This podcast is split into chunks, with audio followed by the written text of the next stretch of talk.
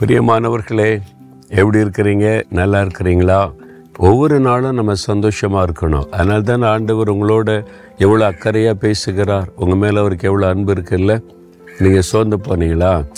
நான் என்னங்க, ஒவ்வொருத்தர் எவ்வளோ நல்லா இருக்காங்க, என் வாழ்க்கையை பாருங்கள், இந்த மாதிரி ஒரு தர்த்தரம் பிடித்த குடும்பம், இந்த மாதிரி எனக்கு ஒரு வசதியும் இல்லை, எல்லாருக்கும் என்னென்னோ வாய்ப்பு இருக்குது, எனக்கு வாய்ப்பு இல்லை, அவ்வளவுதான் அப்படின்னு நினைக்கிறீங்களா?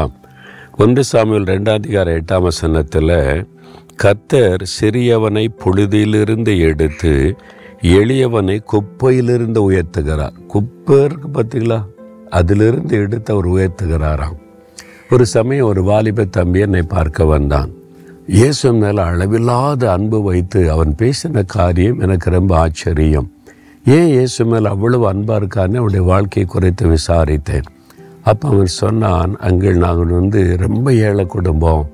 ஏழை குடும்பம்னா எங்கள் அப்பா ஒரு டெய்லரு, தினம் அவர் போயிட்டு அன்றைக்கு ஏதாவது துணி வந்து தைச்சி கொடுத்து கூலி கிடச்சா அந்த காசை சாயங்காலம் கொண்டு வந்து அதில் அரிசி வாங்கி கஞ்சி குடிப்போம். இதுதான் எங்களுடைய வாழ்க்கை. காலையில் சாப்பாடு இருக்காது, மத்தியானம் சாப்பாடு இருக்காது, பசியோடு ஸ்கூலுக்கு போயிட்டு பசியோடு வருவோம். நாங்கள் வந்து காத்திருப்போம், எங்கள் அப்பா எப்போ வருவாங்க, ஏதாவது காசு கொண்டு வருவாங்க, நம்ம சாப்பிடலான்னு சொல்லி. அந்த அளவுக்கு நாங்கள் ஒரு தாழ்ந்த நிலைமையில் குப்பையில் கடந்த ஒருவன்.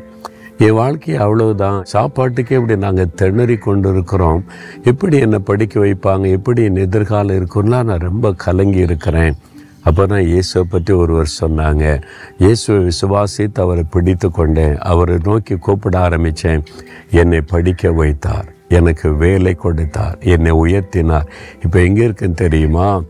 ஏர்போர்ட்டில், அதாவது விமானம் ரன்வேல இறங்கும்ல, அதில் டிராஃபிக் கண்ட்ரோலராக இருக்கிற ஏர் டிராஃபிக் கண்ட்ரோலராக உயரமான இடத்துல ஒவ்வொரு நாளும் இந்த டவரில் போய் ஏறி உட்கார்ந்து நான் பார்க்கும்போது, ஆண்டவர் எங்கேருந்து என்னை உயர்த்தி இருக்கிறார். குப்பையில் கிடந்தேன், என்னை இவ்வளோ உயரமான இடத்துல கொண்டு வந்து வைத்தாரே என்று சொல்லி நன்றியோடு அவரை நான் துதிப்பேன் என்பதாய் சொன்னான். பார்த்தீங்களா, குப்பையில் இருக்கிறவனை உயர்ந்த ஸ்தானத்தில் உயர்த்துகிற தேவன்.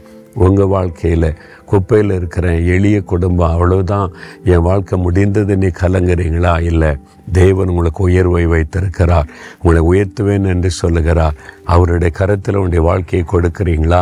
தகப்பனே, உங்கள் கரத்தில் என் வாழ்க்கையை கொடுக்கிறேன், என்னையும் நீங்கள் உயர்த்துங்க, ஆசீர்வதிங்க. நீ யார் யார் ஜெபிக்கிறாங்களோ இந்த பிள்ளைகளை ஆசீர்வதித்து நீர் உயர்த்தி கனப்படுத்தும்.